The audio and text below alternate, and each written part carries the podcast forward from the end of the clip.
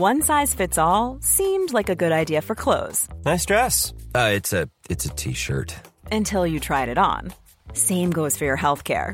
That's why United Healthcare offers a variety of flexible, budget friendly coverage for medical, vision, dental, and more. So, whether you're between jobs, coming off a parent's plan, or even missed open enrollment, you can find the plan that fits you best. Find out more about United Healthcare coverage at uh1.com. That's uh1.com. Ryan Reynolds here from Mint Mobile. With the price of just about everything going up during inflation, we thought we'd bring our prices down. So to help us, we brought in a reverse auctioneer, which is apparently a thing. Mint Mobile unlimited premium wireless. Have to get 30, 30, bit to get 30, bit to get 20, 20, 20, bit to get 20, 20, bit to get 15, 15, 15, 15 just 15 bucks a month. So, Give it a try at mintmobile.com slash switch. $45 upfront for three months plus taxes and fees. Promo rate for new customers for limited time. Unlimited more than 40 gigabytes per month. Slows. Full terms at mintmobile.com. Across the UK, online and on DAB, the Independent Republic of Mike Graham on Talk Radio. A mid morning dance with the devil from the Farmer of Fury. Dangerous mid morning debate with the great dictator. The Independent Republic of Mike Graham on Talk Radio.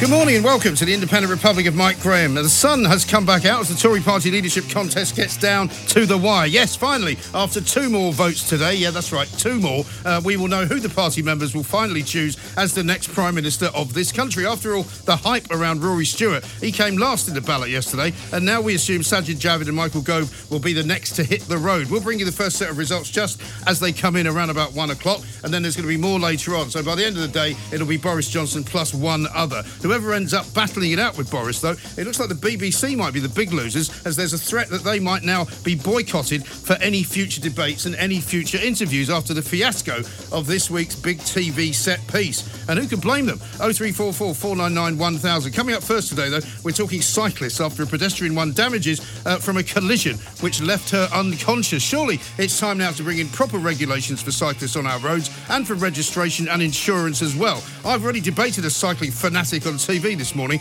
but now we want to hear from you, okay? 0344 499 1000. Also coming up, we will bring you the latest from the Straits of Hormuz, where a US military drone has been shot down by the Iranians in international airspace. What will Donald Trump do by way of retaliation? Uh, we shall let you know as soon as we know. You're listening to me, Mike Graham, right here on Talk Radio. The Independent Republic of Mike Graham on Talk Radio.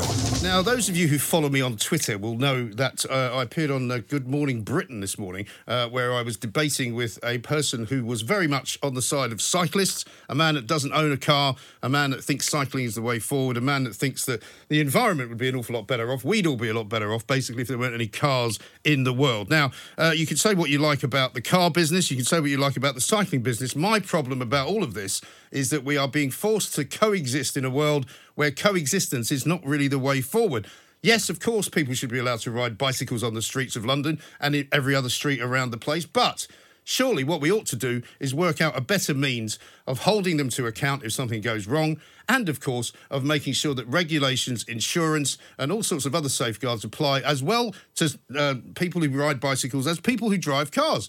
Nobody's asking for them to have extra powers. Nobody's asking people on bikes that they have to somehow be force fed some law that nobody else is actually going to find applies to them. What they need to do is be in the same boat as people who drive cars. And at the moment, that's simply not the case. Let's talk to Nick Lloyd, who's head of road safety at ROSPA. Uh, Nick, a very good morning to you. Welcome. Yes, good morning, Mike. Thanks very much indeed for joining us. This story that uh, has kind of uh, got everybody going uh, refers to an incident that happened where a woman was walking out into the middle of the road while watching her mobile phone, while reading something on her mobile phone, didn't see a cyclist coming. Cyclist runs into her.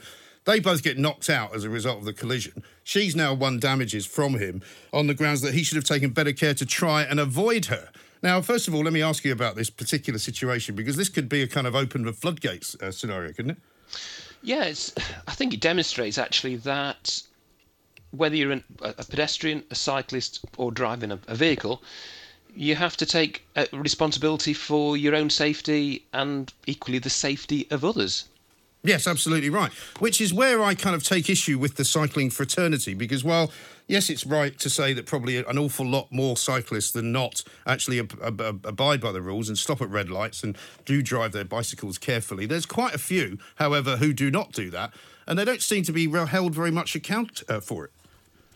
Well, there are laws out there. Um, not a lot of people, for example, can reel them off, which is understandable. But there are rules out there uh, and laws uh, which hold cyclists to account. So, for example, there is a offence of uh, dangerous cycling, which is a £2,500 fine, e- uh, careless cycling, a £1,000 fine.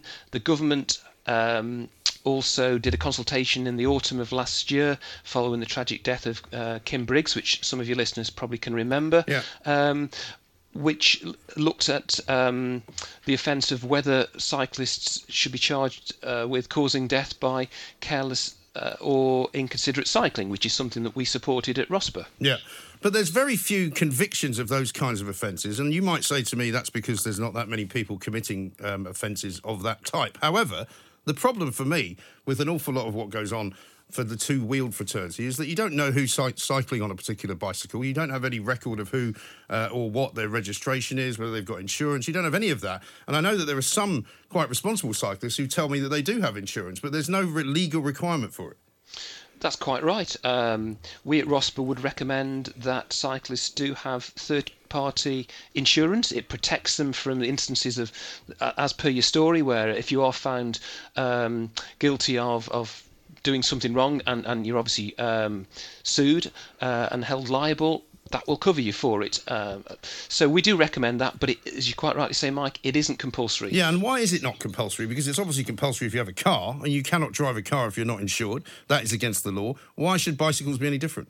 I guess it's historical. Um, it's not something that, to be perfectly honest, I'm I'm not an expert in, in sort of why it is the case. Uh, as I say, it's probably historical. I think it's probably a sledgehammer to to, to, to crack a very small nut. I think it's it's it's out of proportion.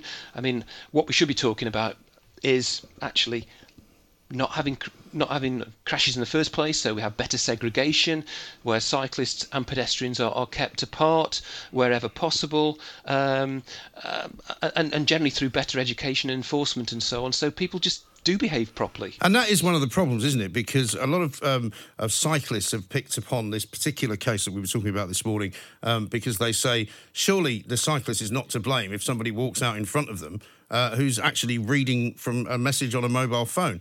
Now, you might make that argument, but the judge said in the case that basically at, at all times, cyclists, like car drivers, must be aware of their surroundings and they must be able to avoid these kinds of collisions that the judge is correct in what he says. Equally, it's a, if you take that logic a little bit further, and I'm, I'm not necessarily, well, in fact, I'm not criticising the judge, but but it's interesting if you actually think about the logic in that. So you're cycling along um, a road somewhere in London.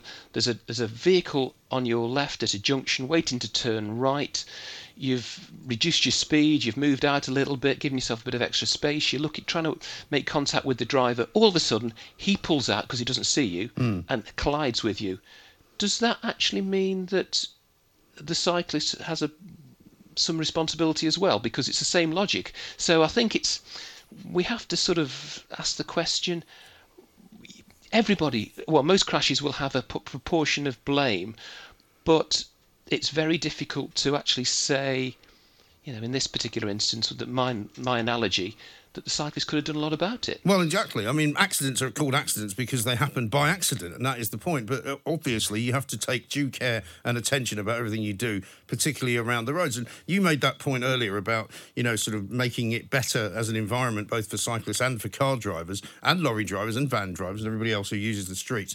Because my argument would be that there needs to be some form of better delineation as to who has the right of way, where there are perhaps maybe streets where only cyclists can go. I mean, how, do you, how would you feel about that? I'd 100% agree with it. That is our aspiration. Um, we 100% support um, Mayor of London's um, vision, which is Vision Zero, and they've set targets where uh, by certain um, certain times, um, 20 years time, for example, I can't remember the exact date, where there will aspiration nobody will be killed on London's roads, and the big thing about that is about having segregation, because with the best will in the world, where you've got narrow roads, pedestrians and cyclists and cars all trying to share space, it doesn't work. We do need to have Right. better segregation where people are protected uh, from one another. Well, that's the thing. I mean, I was debating this morning with a guy called Donnachadh McCarthy, right, who is one of those kind of Extinction Rebellion sort of uh, sympathisers, shall we say, who doesn't think that cars belong in cities. That's a different argument for another time. But let's talk about the fact that it's cyclists who are really the ones who are most in danger. And I'm always very surprised that some of them are those who then say, well, we don't want more registration, we don't want to have to have insurance. He even said he didn't want to wear a helmet on the grounds that he said there was uh, some form of um, data which suggested that if you're wearing a helmet and riding a bicycle, you're more likely to be in an accident because drivers drive closer to you, which sounded mad to me. Yeah, and I think the whole, uh, thr- uh, I suppose, the thrust of what we at ROSPA uh, is we pride ourselves to say we're an, a, an evidence-based charity. So, if we're going to change the law or we're going to put something else in place, we want to see evidence that it's actually going to work. It's it's going to make the a the road safer. B can actually can the police police it. Well, Um, exactly and right. How's, and how's it going to work? Because what we don't want to do is just create another bureaucratic nightmare, which actually makes a lot of people unhappy and it has no positive safety benefit. So I'd like to sort of see evidence to say, you know, if the cyclists were insured, if they had number plates, if they wore helmets, etc., etc., it's actually practical, doable, and it's going to have a safety benefit. And at the moment, I don't think it No, it is. And there is a very great kind of disparity as well between the way that different people ride bikes because we've now got, um, you know, a variety of opportunities to, to hire bikes for the day. Some people who ride those bikes maybe don't actually know how to ride the bike, they know what the rules of the road are. Sometimes I've seen people on those late at night, perhaps going home from the pub, perhaps not uh, uh, entirely in a fit state to control any kind of vehicle. I went out this morning uh, to West London and on my way I counted 12 uh, cyclists, only one of which was actually stopped at a red light. Others were going through red lights, others were riding on the pavement, others were, um, you know, basically not using the cycle lane and, and cycling on the road. You know, there doesn't seem to be anybody kind of, you know, policing it, if you like. road policing numbers have dropped drastically since 2010. Again, it's something we at ROSPA have been campaigning for, for well, since since it became apparent. that Since the n- dawn of time. Well, since it's become apparent that the number of actual traffic police on the roads across the country, uh, I think London is, is slightly better, but nevertheless, it is important that you have uh, active roads policing who can actually stop, fine, issue fixed penalties, etc., etc., for all road motorists, whether they are well, you know, drivers or cyclists who actually convene, uh, contravene rules of the highway code. Right. But that is the problem because, you know, you say we've already got laws that protect people from dangerous cycling. But more often than not, and I'm getting loads and loads of tweets here from people saying, you know, I've nearly been run over three times on a pedestrian crossing where the, uh, the bicycle uh, uh, rider doesn't stop. People have not seen a, a, a cyclist coming through a red light. People have not seen a cyclist, you know, going the wrong way up a one-way street. You know, all of these things, generally speaking, because they don't have any kind of registration on the vehicle or on them, there's no way of knowing who that person is. And if they just keep going, you're never going to catch them. There is a yeah truth in what you say. Um, Absolutely, there is. there is truth in what you say. Um, however, I would say we need to educate cyclists. You know, and, and the vast majority. I'm a cyclist. I try and you know obey the rules of, of the road You as I would. As I well, you know, nobody's perfect, but I we I make my uh, level best to, to ensure that I cycle in the same way that I would drive with care and Well which, well, which cyclists don't know what the rules are? I mean, why would we need to educate them? Surely they know what the rules are. If a red light turns red, you stop. Uh, that, that's what we mean by education. We need to, in- you know, to sort of make sure that that they're aware of, if you like, Well, that you're telling me that they're not aware that they're supposed to stop at a red light. they are aware of it, but they need to be educated that they need to stop Right. So they're willfully breaking the law, in other words. if they cycle through on So red. what, yes. what's wrong with them having some form of registration either on the bike itself or that they have to wear some kind of vest, uh, high vis vest with a number on it, so that when they do do something like that, they can get captured by a camera? Uh, that's the- answer I gave before, Mike, which was, um, is it practical? Is it manageable? Will it have a safety benefit? Well, it will surely if you're stopping people from going through red lights. If they think they're going to get punished, I think part of the problem here is that there is no ob- observable punishment if you if you break the highway code when you're cycling around wherever you are. But if if you've got a registration plate on your bike and there is nobody there, we talked about roads policing numbers of. If it's nobody there um, enforcing, what's the point of having? Well, you have cameras. I mean, there are more cameras in this in this country than anywhere else in the entire world, right? Most people get a speeding ticket, get a speeding ticket through the post because they've been snapped by a camera, not because they've been pulled over by a police officer. So if you have, and in most parts of London now, you have red lights which are triggered. If you go through them in a car, a camera takes a picture of your car, and then you get a bill. Come back to my argument again. Sledgehammer to crack a nut. I don't think it's uh, it's something that uh, we at ROSPA would support compulsory registration of, of number plates and so on for bikes. So what Um, would you suggest then? It comes down to again um, correct roads policing, good education. Education. All right. Well, how would you manage the education then? Uh, one of the things, for example, was Avon and Somerset Police. They put in a, a um, course, a bit like a driver improvement course for cyclists, Mhm. um, and I th- like to see that. Um, Was it compulsory? It was an option to prosecution, i.e., exactly the same premises. Right. So you have to catch them first, though. Exactly. Yeah. So, so there is a, a, a thirst for that. There is an ability to do that, but then once you've caught them, you need to teach them not to do it again. yeah. Okay. Which is which is the course. So that's not a sledgehammer to crack a nut, is it? Um, no, I think that those courses are great, and I'd like to see them um, spread across the country. Again, my point about education. You know, it's it's much better to educate people than simply to fine them, which is the whole premise of, for example, driver diversion courses. Yeah, no, I'm not worried about finding them. I'm talking about punishment. You can come up with any number of different kinds of punishment. But Nick, thanks very much indeed. Nick Lloyd, head of road safety at ROSPA. Uh, he doesn't think it's a good idea uh, to register bicycles. He doesn't think it's necessary. He thinks it's a sledgehammer to crack a nut. Well, I don't think it's a sledgehammer to crack a nut. I think it is absolutely necessary. Nick says, so is this guy saying that it's okay for cyclists to break the law because police numbers have fallen? People with views like this are the problem, not the solution. Well, I think you've got in a nutshell there, if you'll pardon the continuation of the nut analogy, what is wrong with the people of this country who make the rules in this country and they say, well, why would we want to put some more rules in? Because people don't actually break the rules that often. Well, that's hardly a reason not to make them punished, surely, is it? 0344 499 1000. We'll take your calls next. The Independent Republic of Mike Graham on Talk Radio.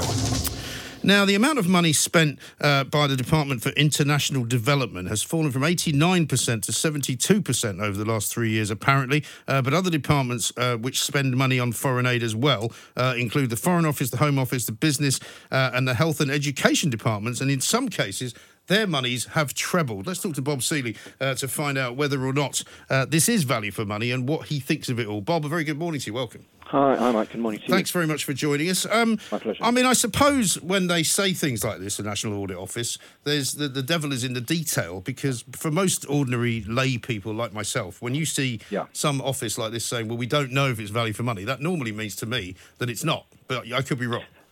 Um, I suspect you're probably right there, but we genuinely we don't know because Right. it's not proven. I did a, a global Britain study um, back in February of this year, and one of the things that we discovered is that we probably spend quite a bit more than 0.7 on, on aid, Right. because it slightly depends on how it's defined. And as you say yourself, the Foreign Office spends a lot of money on aid. BEIS spends 575 million on overseas projects.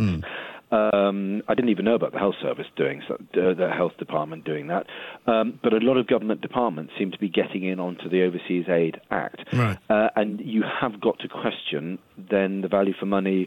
Considering we're spending probably more than 0.7% anyway. So, for example, the Conflict Stability and Security Fund spent 1.182 billion in 2017-2018, but half of that, 627 million, was not considered to meet the legal our legal criterion for overseas um, overseas aid, and we apply.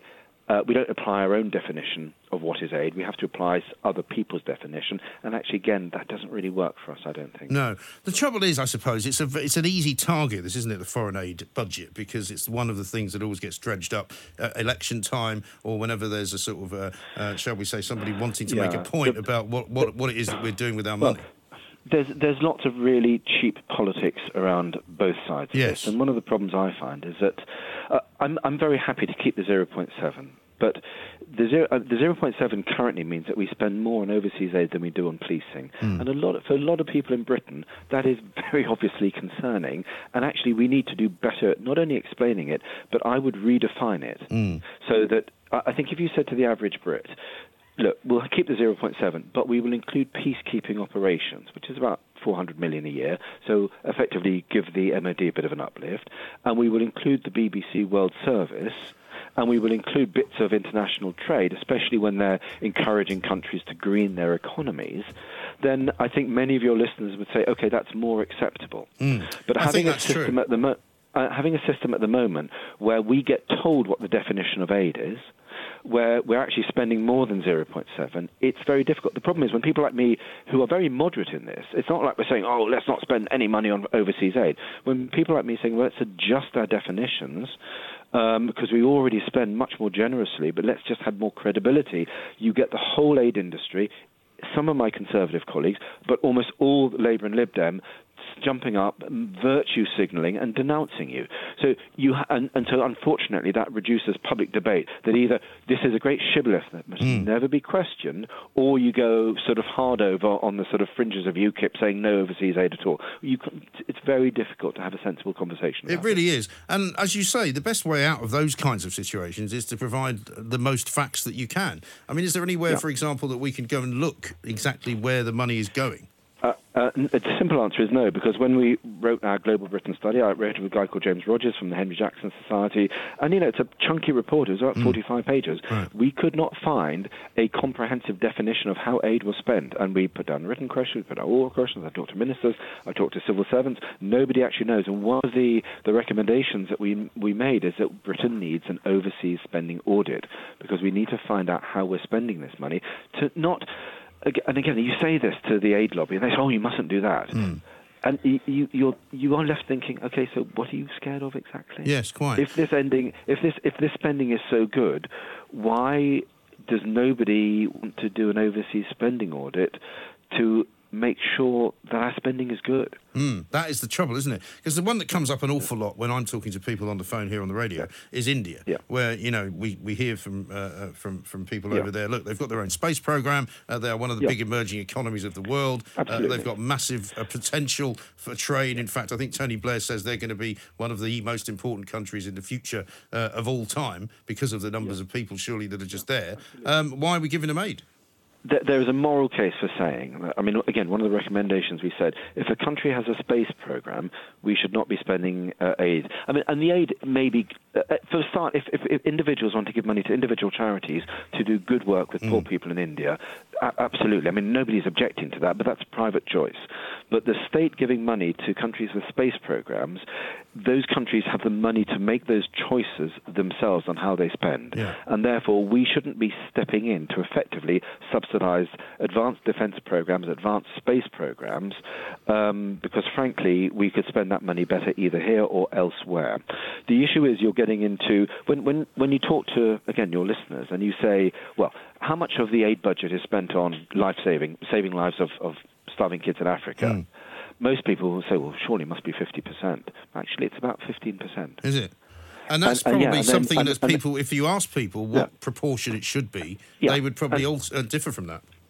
Yeah, and again, it's one of the secrets that the, the aid industry don't want to tell you. Again, another 16% or so, if I understand these figures correctly, and it is difficult to find out, another 16% is spent on really worthwhile, important stuff. Hmm. You know, clean water, malaria campaigns, again, really important. And I think, if anything, we need to be spending more on that very moral stuff that Brits expect us to be doing. Yeah. But a lot of the governance programs that we spend money on, um, have no basis, there's no evidence that they work. And so the question is then, if you're doing a big governance program and you've spent 100 million in West Africa or Asia, and then the Chinese government comes along and bribes some minister, actually, uh, I'm sorry, that's a bit crude, but, you know, to put it bluntly. I wasn't going to um, pick you up on it. well, uh, thank you. Um, what's the point of that governance program? Are we not better spending that money maybe on a reinvigorated BBC World Service B, uh, TV and radio with the mandate to go and become the global broadcaster of integrity and raise standards through showing people what a, the best media Yeah. cam, uh, the this best may not be this may like? not be the best week to do that. However, of course. No, I mean, look, the BBC domestic, I do think has a bit of an agenda sometimes, and I think they embarrass themselves hugely, shamefully over the the um, the debate they had, Yes. which was um, frankly a farce. But the BBC World Service. Um, uh, BBC World Service TV and radio is an absolute force for good in the world, and I'm a massive fan of it. Yes, I agree with that, Typically, typically in our British way, we underfund something. It is extraordinary that the better an institution is in this country, and I'm thinking the BBC World Service and the Armed Forces, the less we spend to fund them properly. These are great institutions, and actually we should be funding them much better. That's Yeah. why, to get credit for the aid budget or credibility for our aid budget, I want money, DFID money, to go towards more towards peacekeeping. You can fund about 15% of peacekeeping operations under these slightly ridiculous rules we have to obey. I want to do it 100%. And what about the Many- other other Yeah. countries' roles in, in this kind of fundraising and this kind of projected Well- aid? Because do other countries, and particularly does the European Union, do it as well? Well, this is the thing. It- It's, it's as if we sort of think we're going to be terribly mean if we redefine the aid budget to include BBC World Service hmm. and and and the peacekeeping and you know and some of the DIT work. Actually, if you look at Germany and France, all these places spend between two and three percent of the, of their GDP, half half of what we do. Yeah. And so to think that we can't redefine how we spend aid, I want to stick to the 0.7, but I'd have 0.4 or 0.5 according to the OECD rules that we have to obey, and then have flexibility on how we spend the other stuff in order to make sure it remains credible and respectable, frankly, to folks like your listeners who accept that we need to do good work, but who want it more integrated, um, and frankly want it a little bit more flexible and do want it tied into our national interest. No, sure. We are not we are not as as as um, as selfish or as narrow-minded as most other countries when it comes to aid, and our aid is generally pretty unconnected to our natural, national interest. I would argue it probably needs to be a little bit more so, Hmm. and we shouldn't be ashamed of having a national interest because we should be proud of it. And if the National Audit Office can't work out whether it is indeed value for money, do we need to Yeah. change the way that it is judged in that sense, but- so that you can have some kind of a scale and say, well, look, we gave X uh, millions or billions to India. Yeah. This is what happened in return.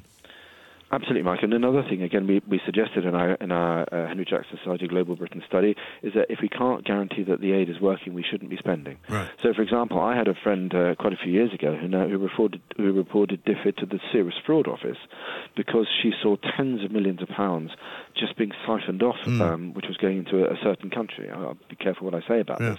And at the time, it was really depressing. The only thing DFID seemed to care about was how to protect their reputation. Right, that is a shame. Now, I've got this great Uh, tweet, which so, I- no, well, it's actually shocking. Yeah. It, it was absolutely shocking. Yeah. but nothing was done about it, presumably. Um, Simon has, Um, has, has, has gone slightly off topic here. He says this Mike, can you ask Bob Seely uh, if we can get some of that international aid money uh, being put towards a tunnel to the Isle of Wight? We're being ripped off by ferry companies to get to the mainland. Yes. Um, my answer is very simple. If we can get three billion, if anyone is interested in, in any bit of government is interested in giving us three billion to build a fixed link to the Isle of Wight, we will have a conversation about that. We have a, a, a small campaign on the Isle of Wight fixed link. Uh, spend most of the time slightly abusing me on social media, and I'm afraid my attitude is, if if there was a serious possibility of getting money for a fixed link, we should have that discussion. But the reality is there isn't, and I need to spend my time delivering for people on a daily basis, getting the island recognised as an island, which I did earlier this year for the first time in our history, believe it or not. The Isle of Wight now is, according to local government, officially an island. Oh, good. Uh, wasn't before. Okay, wasn't I, did before, not, I had no uh, idea. no, no, we got 30 million to fix Ryde Railway Pier to make sure we've got that connection to the end of the to the pier. We're expecting some good news on some other big funding projects in the next couple of months. I need to do the bread and butter stuff rather Yes. than just wave a placard saying build a bridge. No, of course, and we know that you do do that. Let me just ask you. brief answer to that one. Let me ask you finally about Boris Johnson, Yeah. um, somebody who I think Yeah. you've, you've wanted to emerge as the winner in this race. Um, how do you think Yeah. he's done? How do you think um, his campaign has gone? And will it get a bit nastier before he finally sort of gets into Downing Street, which we assume he will? Well, let's let's see. I mean, I, I supported Michael Gove in the first round, and I've supported Boris since, and I like both of them very much. and I like both of them in the final. I supported Boris for. My heart was always saying I should have supported Boris. My head slightly said Michael. Actually, I thought Boris has fought a. I respect both very much. I thought Boris has fought a better campaign, and actually, I agree with some of his policy positions more. Especially, I think we've got to scrap HS2, uh, um, and we need to spend that money on regional infrastructure projects, whether it's in Cornwall or Devon or Humberside or the Isle of Wight, um, and we need to get we need to be spending that money on on on connectivity, not in sort of railways, getting the CBI to Birmingham, London 20 minutes quicker, but frankly, getting super fast broadband to every home in Britain so we can um, you know, modernise and and you know improve our quality of life and our economy, etc. So there are many things that. So and I, I like Boris's stance on a lot of things. We need to deliver on Brexit, otherwise people are not going to listen to us on anything else. And I want to continue serving the good people of the Isle of Wight. Um, and to do that, I need to make sure that we deliver on Brexit because that's how they voted, and that's what I want to deliver for them. And I know that some people say that you don't want a coronation as such, but Jeremy Hunt apparently just told Sky News we can do better Yeah. than Boris Johnson as Prime Minister of this country. It's not Well, terribly I mean, wise, is it? Well, uh, I, I'm not interested in colleagues criticising each other, and actually, I thought Rory's campaign was a bit um, not up to scratch on Yeah. that score. Um, and I just want a positive contest because, frankly, I like and respect all the candidates. I think Saj is a great bloke. You know, in, if we had a slightly different environment, Saj may, may have emerged as, as the winner here. Jeremy Hunt is is a really thoughtful, intelligent person and a really safe pair of hands. Uh, Michael Gove has a fantastic and brilliant mind, and I, I want him up there, you know, in some leadership role in the party, absolutely, because we need to renew ourselves in office. And Boris is an awesome front man, and he's a very good delegator, and he won two elections in a Labour city of London, and we need to realise the power of that. Okay. Bob, thank you very much indeed for taking the time to talk to us. Bob Seely there, uh, Conservative MP for the Isle of Wight, member of the Foreign Affairs Select Committee. Surprise, surprise, the National Audit Office says they can't tell uh, if all the foreign aid that we give out, 14 billion in total, uh, is worth uh, the money or whether indeed we get value for money. It's not that surprising, is it? 0344 499 1000. I'm not against it. I don't want to do away with it, but I want to hear from you on this as to what we do to make it more accountable because there must be a better way. We'll take your calls next.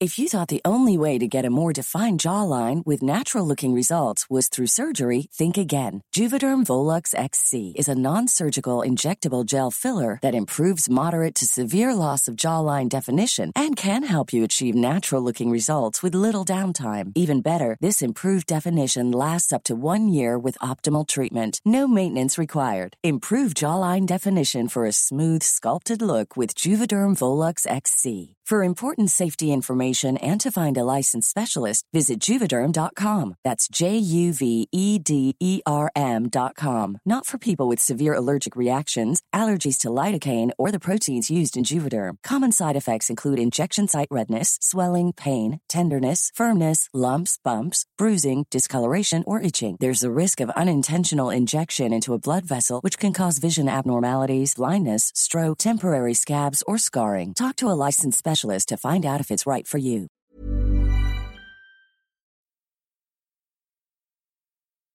Dangerous mid morning debate with the great dictator. The Independent Republic of Mike Graham on Talk Radio.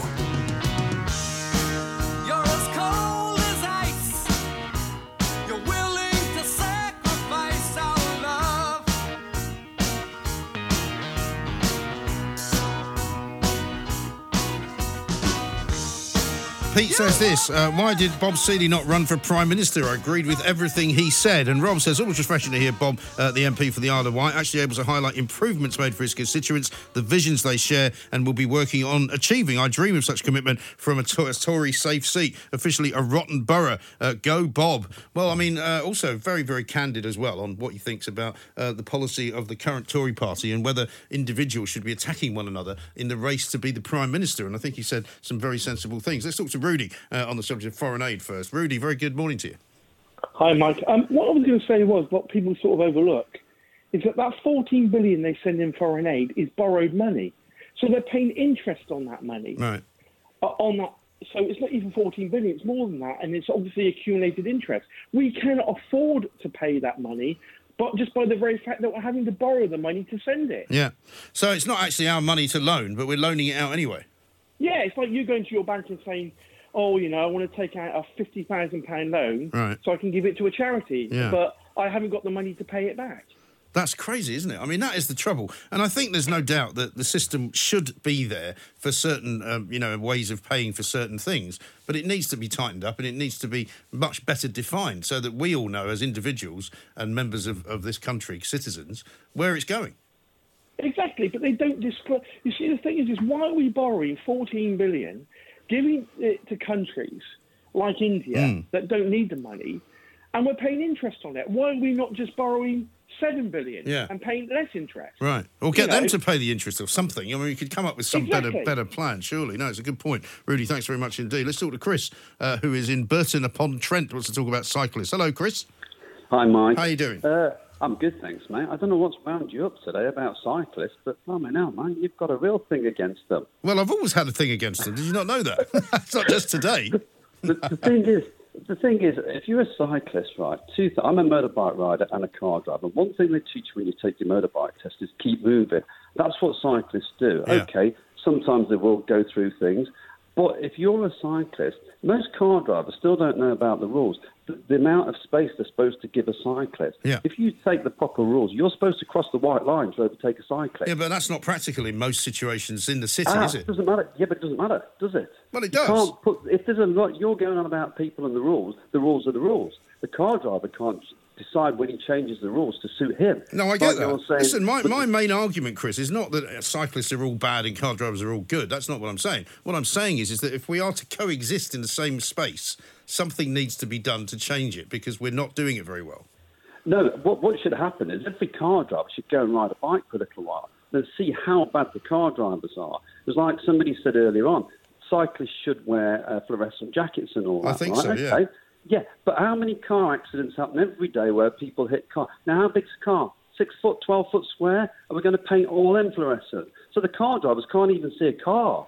Well, it's not so much that. I think the problem is, though, Chris, is that there's a great deal of intransigence going on here between those people in the cycling lobby who think that they should be able to do whatever they like. And I think there's a, there's a certain mindset there uh, which is dangerous to themselves. You know, they're the ones that are getting killed. They're the ones that get squashed by lorries and run over by cars and they die. I mean, te- technically speaking, if you have an incident in a car at five miles an hour with another car, you're not going to die.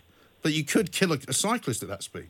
Well, you could, yeah. And I think from the cyclist point of view, the cyclist knows that. Every time he goes out, every time we go out, we ride as a bunch or whatever we ride, it's self preservation. That's Yes. what we have to look out for. And we have to make sure that we do that. And we make a decision. If we go through that gap or we don't go through it, that's self preservation. You say, look, I'm going to go there Yeah. because it's safer than being here because that bloke ain't going to No, I get that. But why is it, for example, that you know you are on a motorcycle, you have got to pay uh, for your license, you have got to pay uh, for your um, uh, your road tax, you have got to pay insurance, you've got to have a proper kind of setup in order to use the road. People on bikes don't have to, and I just don't understand why they don't want to to begin with, uh, and why they come up with all sorts of reasons why there's no point in Well, wearing helmets or no point in wearing high vis jackets. Why? Right. One thing is we don't wear the road out. Our tyres are very small, so we don't wear the road out. Number two, it's very healthy. We want to get healthy people. We'd save a lot of money in the NHS if people got on their bike. Look at all the countries Well, I that don't- I embrace don't- it. that's not the point, Holland, though. Spain, all that sort of That's not. It's about accountability, surely, Chris. It's not about health. It's about whether you you are accountable as a member of the of the of the country, as a citizen of this country, and if you are in a position uh, where you are riding a bicycle or any other kind of vehicle on the road, everybody should be treated the same. And at the moment, that's not the case. Well, no, I don't agree with that. Well, you Bike don't think- you think you're a special no, case? No, no, no, no, apparently, no, not at all. Bike is the most efficient forms of transport. No, it's not. It is. It's the most No. efficient way of moving It's from the A most, to B. no, it's not. It's the most efficient way of moving from A to B, maybe in a city. It's not the most efficient way of moving from London to Glasgow. If you right, Is it? okay, of course it is. Before Oh, you right. So, car, so next time I want to go to Glasgow, right, I should cycle most- there. Have you gone okay, mad? Un, hang on, most underdeveloped countries, the bike is the transport. Yeah, but The we're not an underdeveloped country. We're a developed country, we have cars, and we have trains, and we have planes. Yeah, great. You don't like that? No, I do like that. I, I use cars and trains every day for things. I fly to places. Right. Yeah, you've also got to understand. You, you're taking the argument to a silly sake then. If you No, you're the You've one that's done that. You just told me that a bike was the, by far away the best way of getting anywhere. Well, how do I get to New York on a bike? No, I didn't. I said it's the most. conve- It's the most. What's the name? Like, uh, uh, I can't remember the word. You can't remember now. what you said. I'm not No. surprised. You're very muddled up. You probably had a couple of, uh, of accidents that may have toppled your gyro. Exactly, mate. Yeah, exactly, mate. Yeah. Listen. But no, it's the most efficient means of transport. That is- Well, it, yeah, but that's not true. It's only the most efficient means of transport if you're going a short distance. That's what I'm saying. yeah, but wearing a helmet, right, is down to the individual. That won't make any difference to car drivers and what happens to cyclists. It's down to the individual. It's like if the individual. Yeah, but you're going to cost the NHS more money if you fall off your bike, hit your, hit your head, and end up how having many- to be hooked up to a life support machine. Okay, so how many people are overweight with diabetes that cost the thing money? Well, you can make that List argument about anything. Why don't you just stop everybody from doing everything? Exactly. So why do you want to have a go at cyclists? I don't want to have a go at cyclists. I don't care if you don't want to wear a helmet. All I'm saying is, is that I want you to be responsible and I want you to be accountable. So that if you hit somebody, we know who you are. It's as simple as that. Well, do you know. And why would you be against that? We're there. Why would you be against that? If you that? hit me in your car, you know who I am because I'm next. I'm not getting up. I'm not talking about me hitting you. I'm talking about you hitting a pedestrian and cycling off. Most accidents I've ever had on my bike are through bad road maintenance. Right. Potholes, you still have them, like though. that. Yeah, because the thing isn't requ- the, the, the roads aren't the roads. Have you ever gone through a red light, bike at the Chris? Have you ever cycled No. through a red light? No. You stop for all red lights, do you? Yeah, exactly. Yeah, Good. You respect the road. Yeah, but not every, every cyclist is like you, Chris. Pardon? Not every cyclist is like you. I told you I look. I watched twelve cyclists this morning just as a, just as an Yeah. exercise as I was going from East London to West London, and only one cyclist that I saw stopped at a red light. Everybody else How went many through. bad road drivers did you see, Mike? I didn't see any. Uh, because you weren't looking for them. No, I didn't see any. I bet you the multiple of bad road drivers was ten Well, I'll tell you what, they didn't go through any red lights like the cyclists did. They didn't go through any red lights. You're never going to win this, Chris. Just accept the fact that you're not a special case. You should get with the programme and you should convince all your other you what, biking mates to cycle as, as per the law. I listen to you every day, and it was great to see you on GMTV. This the place today, right? Yeah, I, know- yeah, yeah. It was good, mate. Yeah, Good. Well, listen, I appreciate it, and thank you for listening, and thank you for coming in uh, and giving me a different point of view. But the trouble is, Chris says that he obey- obeys the law. That's great. I'm very glad. Most people should obey the law, but they don't all. That is the problem. A mid morning dance with the devil The Independent Republic of Mike Graham. on Talk Radio. Looks like they've ordered a sequel. Oh. We're doing a sequel. We're back by popular demand. Come on, everybody, strike up the band. We're doing a sequel. That's what we do in Hollywood. And everybody knows that the sequel's never quite as good. Uh, This is quite an inspired little piece of music for what is about to happen, because what is about to happen uh, is that the fourth ballot for the Conservative leadership uh, will be getting underway very shortly. So, what better uh, than to have Ross Kempsell come and join us? Ross, welcome back uh, to the show. You were on a little bit earlier on this morning. Um, this is probably. Um, the sort of penultimate ballot, I suppose, because we expect Yeah. one to drop out here and maybe another one later on. This is the one today, really, which sets up the question of who's going to come second. So there are two things to watch out for. The first is who uh, has got the numbers to come second. That's Yeah. between Jeremy Hunt and Michael Gove.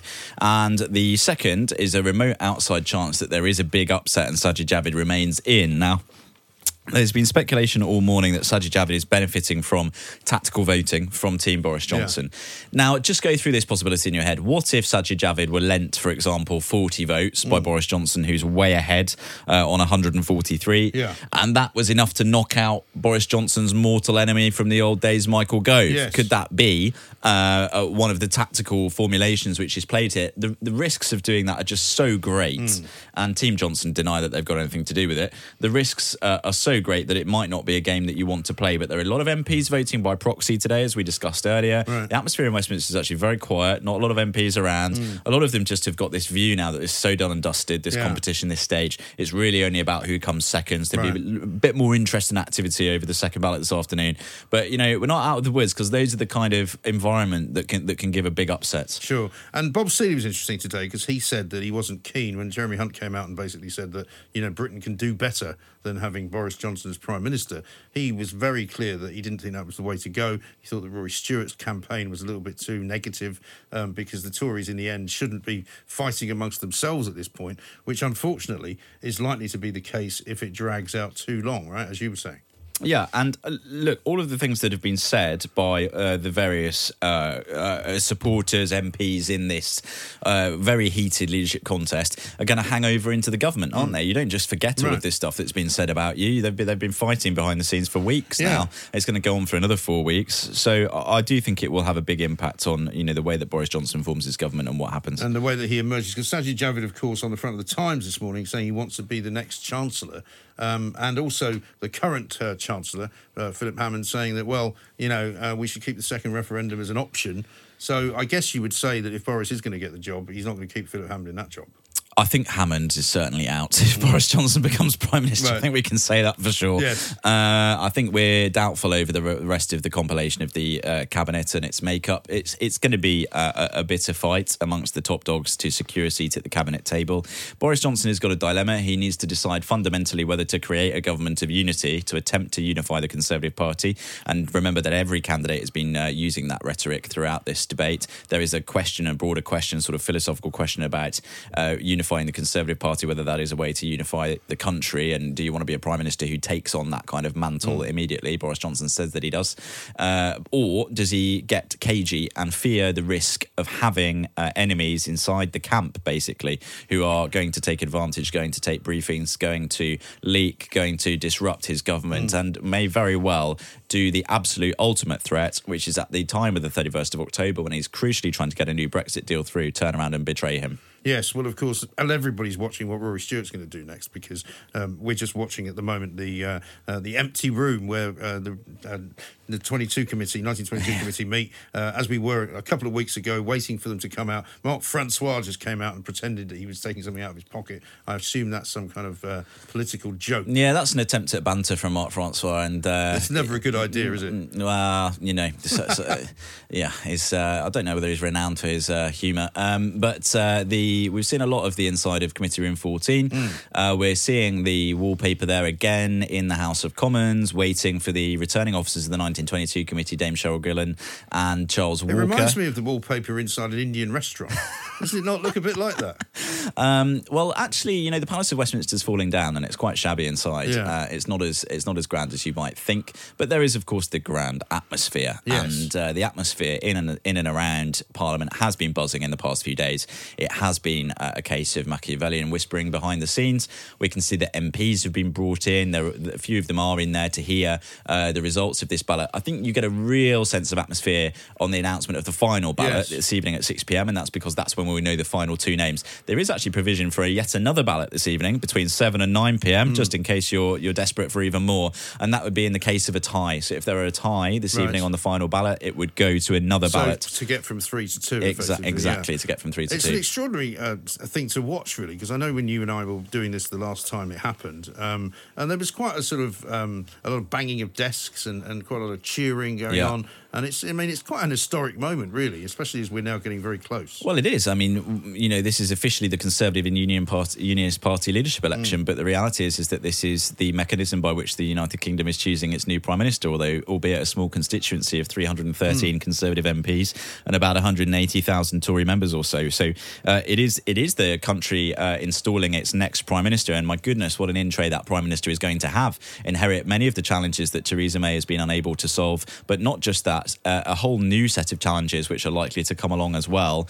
Two massive questions really on the prime minister's desk. The first is Brexit, what to do about the deadline of the 31st of October. That's what a large amount of the fray has been in this Tory leadership election. And secondly, for the Conservatives, when are they going to go to the country and have a general election? When are they going to attempt to do that? Is Boris Johnson, if he becomes prime minister, going to attempt to see through a full term without going to the country? I mean, he won't be able to get very much done in the House of Commons if he does that. Uh, there's going to be weak support. It's always going to be a question mark over whether he's got the votes necessary. If the uh, sort of sense of unity that there might be behind him now falls away very quickly, which it's likely to do once you get into the reality of governing. Boris Johnson is not yet touching 50% of the Parliamentary Conservative Party vote. He's on 143. That's 50, sorry, that's 45.7%. If he gets up to uh, approaching 160, 170, he'll be on 50% of the vote. Mm. Looks as though uh, something might be happening. If you're waiting for Matthew Wright, by the way, Matthew Wright will be along very, very shortly. Uh, we're just going to finish up here uh, with the Independent Republic of Mike Graham because the announcement of the fourth ballot result is coming up. as returning officers for the election of a leader for the Conservative and Unionist Party, can now declare the results of the fourth ballot. The total number of votes cast in today's ballot were 313. The total number of spoilt ballot papers were two.